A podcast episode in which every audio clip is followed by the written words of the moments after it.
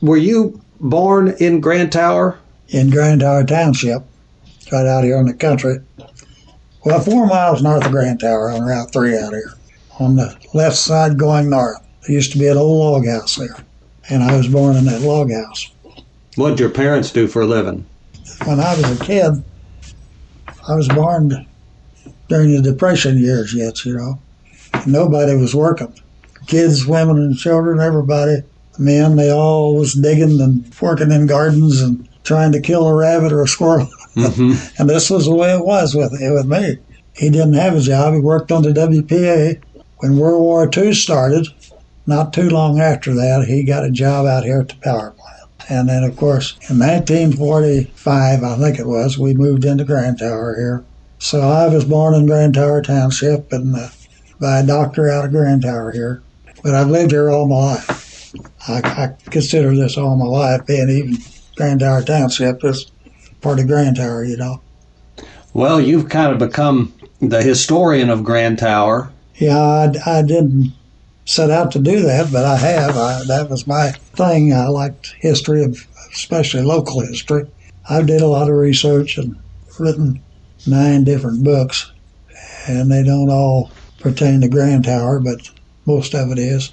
Uh, when you were growing up, was Grand Tower about the size now that it was then? When I was growing up, Grand Tower was about 1,200 population. It had come down to that from 3,500 down to about 1,200. That's where I entered the picture in my day. And uh, it was still, uh, well, twice the size it is today. So many of the old houses is gone. And so many of the houses in Grand Tower that's still here is trashy. People don't take care of their property anymore, these younger ones. We've got down, we had at one time 13 saloons here. We had, oh, four or five hotels. We had a, well, peaked at about 3,500. During this time, before me, Mark Twain, Samuel Langhorne Clemens stopped here many times at Grand Tower on the boat as he, when he was pilot. He was pilot from 1857 to 1861. A lot of people don't realize that. That's a short time. I was pilot for 35 years. He was pilot for five years. And he started in 57. 61 came. Civil War started. The river closed at Cairo. So that shut steamboat traffic off. Nothing could go south. So he lost his job because of the Civil War. He went out west towards, I forget what, what uh, state it was. Mark Twain went out there, or he, he was still Samuel Lang, Langhorne Clemens then. He went out there to, to his brother's, and his brother worked or either owned, I'm not sure which it was, a newspaper. So that's when Samuel Clemens started writing the books that made him famous. And he adopted the pen name Mark Twain. And uh, He wrote a book about his days as a riverboat captain. I've not read it, but my father has, and I need to read it. Well, he wrote, uh, Grand Tower is mentioned in his, some of his books and some of his writings. Anyway, he uh, he went out west and started writing uh, for his newspaper with his brother. Then, 20 years later, after well, he had 20 years after he went out there, he come back to St. Louis and got on a boat and came down the river. He visited Chester. He stopped here and visited Grand Tower, and he talks about that in uh, one of his writings talking about the town here and what it looked like uh, 20 years later and, and so on and so forth. So he was uh, the guy that built Eads Bridge. Eads was his name. Yes. He lived here in Grand Tower quite a few times. He, he was an engineer. When he was here, he didn't. He wasn't a resident or born and raised here. He was just lived here a few times. There was a hotel right up here behind the bank, set along the alley, just 100 feet or less across to the back of the bank that's there today, the First Southern Bank, and that's the hotel he stayed at. It was called mm. the uh, Tremont Tremont Hotel. So uh, we had him. He was a famous guy. Lewis and Clark in their writings talks about this side of the river. Now that's before Grand Tower existed, but the ground was still here. Right. And he they camped over across the river, right across on the other side of from Grand Tower. they talk about in some of their writings and records, it shows where they were over here and done some exploration here on this this side too.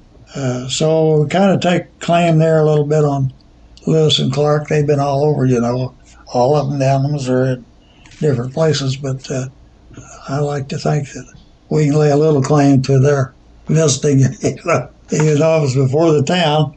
Anyway, there's been Well, Grand Tower itself, of course, takes its name off of the big rock Tower formation. Tower Rock.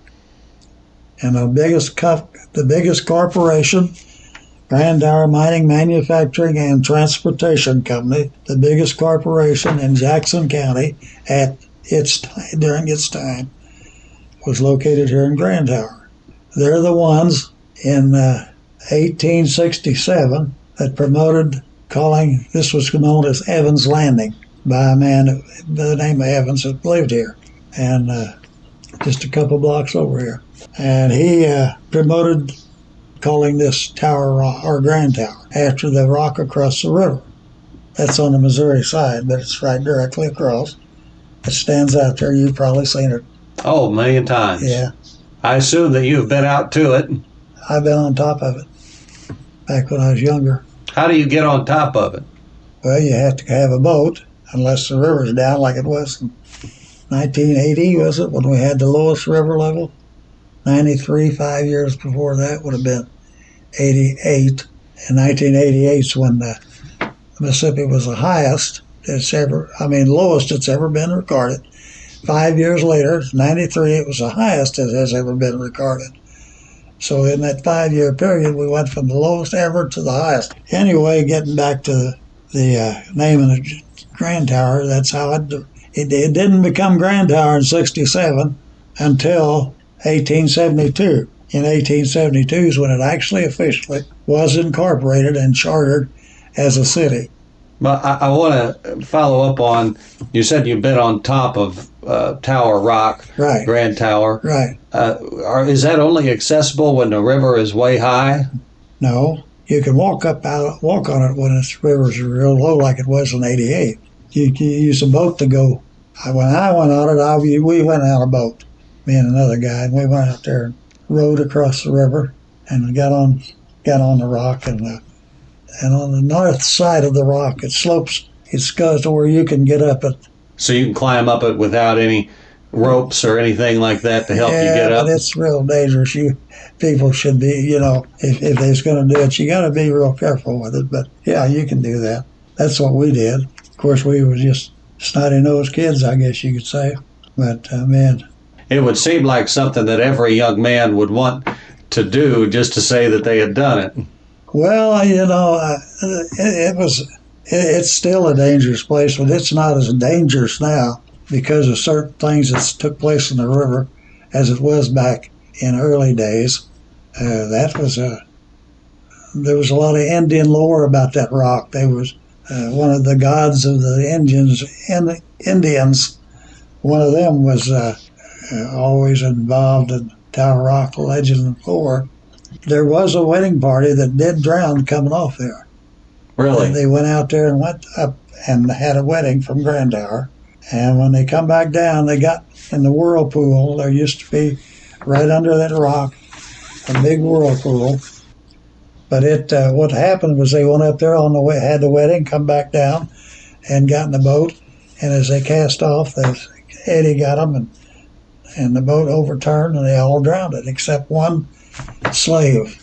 And that really happened the names are all there. I can't think of all of them right now, but there was a preacher and there was uh, the groom's, the bride's mother and dad, I guess it was, and the groom's mother, and uh, I don't know. There was uh, two slaves, and there was some more. Anyway, they all drowned except one slave. So that's actually documented and and it's a true story. You were mayor of Grand Tower as well from 1980 to 1984. Well, that was my pre- I I resigned my last year because I seen that it would be better to resign and leave than to to stay because I was working away from home 30 days and I was back home. I was, this is all the time I was on the river, and I had a good mayor pro tem. He took care of everything, but I had a couple of three guys on the council that was that was always trying to stir up things, and uh, I, I didn't leave in no fit of anger or anything. I just seen where I would be better. Grand Tower would be better off if I'd get out of the mayor's job. I wasn't militant with it, but I, I didn't let anyone run over me. As you know, mayor, as mayor, people's they want to get on you about everything. Half the people think you've done a great job, and the other half thinks you're doing a lousy job. I mean, that's kind of That's the nature of it. that's the nature of the job. So I, I, that's what I'm talking about when I say I—I was trying to work and trying to keep up with this, and we had some interesting things happening. Well, of course, the station owner of WXAN, who I'm recording this for, is Danny Hood, and I know that you and he he worked together during that time some. Yeah, Danny was one of our. I felt he he done the, one of the better jobs of, of cops here. You know, uh, that, that's one story I can tell you. We had a, a thing going on that this one alderman he kept saying that that ain't legal. You can't do that. I said, well, we're I've got this thing before the state right now. Uh, I forget what I'm I'm a little foggy now about how what that was, but there was a, uh, it still is, I guess, in Illinois, where you can call this and get information about whether something is legal or it's not legal. The Illinois Attorney General's office has a phone line that people could call, and I think maybe that's it. I, anyway, I had made this call because it was a questionable thing, and I found out that it was nothing illegal about it. I'm trying to think what that was, the subject that I'm talking about. Anyway, he kept telling me, "Oh yeah, you, you can't do that," and he he knew. I said, "Look, I had this checked out," and I said, "We're we're waiting for something. I forget what it was now. Another. Oh, I was waiting on another opinion. Uh, that's what it was. So I, I I told him, I said, "Look, I'm waiting for another opinion." As soon as that happens, I, but I said, I'm pretty sure it's going to be found as legal. Well, you better do that right now. You ain't got no time to be wasting around. And gets uh, anyway. I walked away from him, went on around. I was at a corner of the store down here. It's not there now, but I uh, I walked away from him went on and got my what I was going to get and left. Come come to check out, and he come down here and got my face again, and he's he got me by the shoulder. and When he did, I just reared back and cold cocked him, and I knocked him plumb across the. He fell on the back and got down in a uh, something sitting on the floor over there. He jumps up and he runs out the door. He, I, I knew what he's going to do. He's going to go get have me arrested. I just knew that because I knew the kind of character he was. Danny was a cop. I, I come on home with a grocery I had bought, and come in the house and was sitting here and Danny knocked on the door and he said, Charlie, he said, and he got to tell me, I said, yeah, I knew you was going to do that. I said, now, Danny, I'm going to tell you something. I said, whatever you do, do not doctor this up or anything. What he told you, you take that if that's what you got to do. I do not want you to try to doctor this up in any way to where we'll be, it won't, it'll be misleading and, and I want it to be the truth. I hit him and, uh, I'll tell the world that.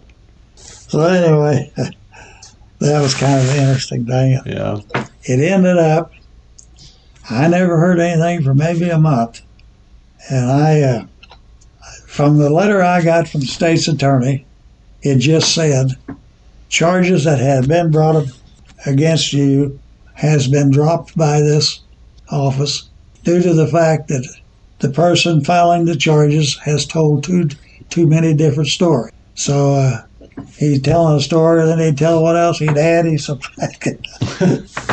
now that was a that was a wording in there. Too many different stories. yeah. Folks usually have a lot of different stories. Yeah.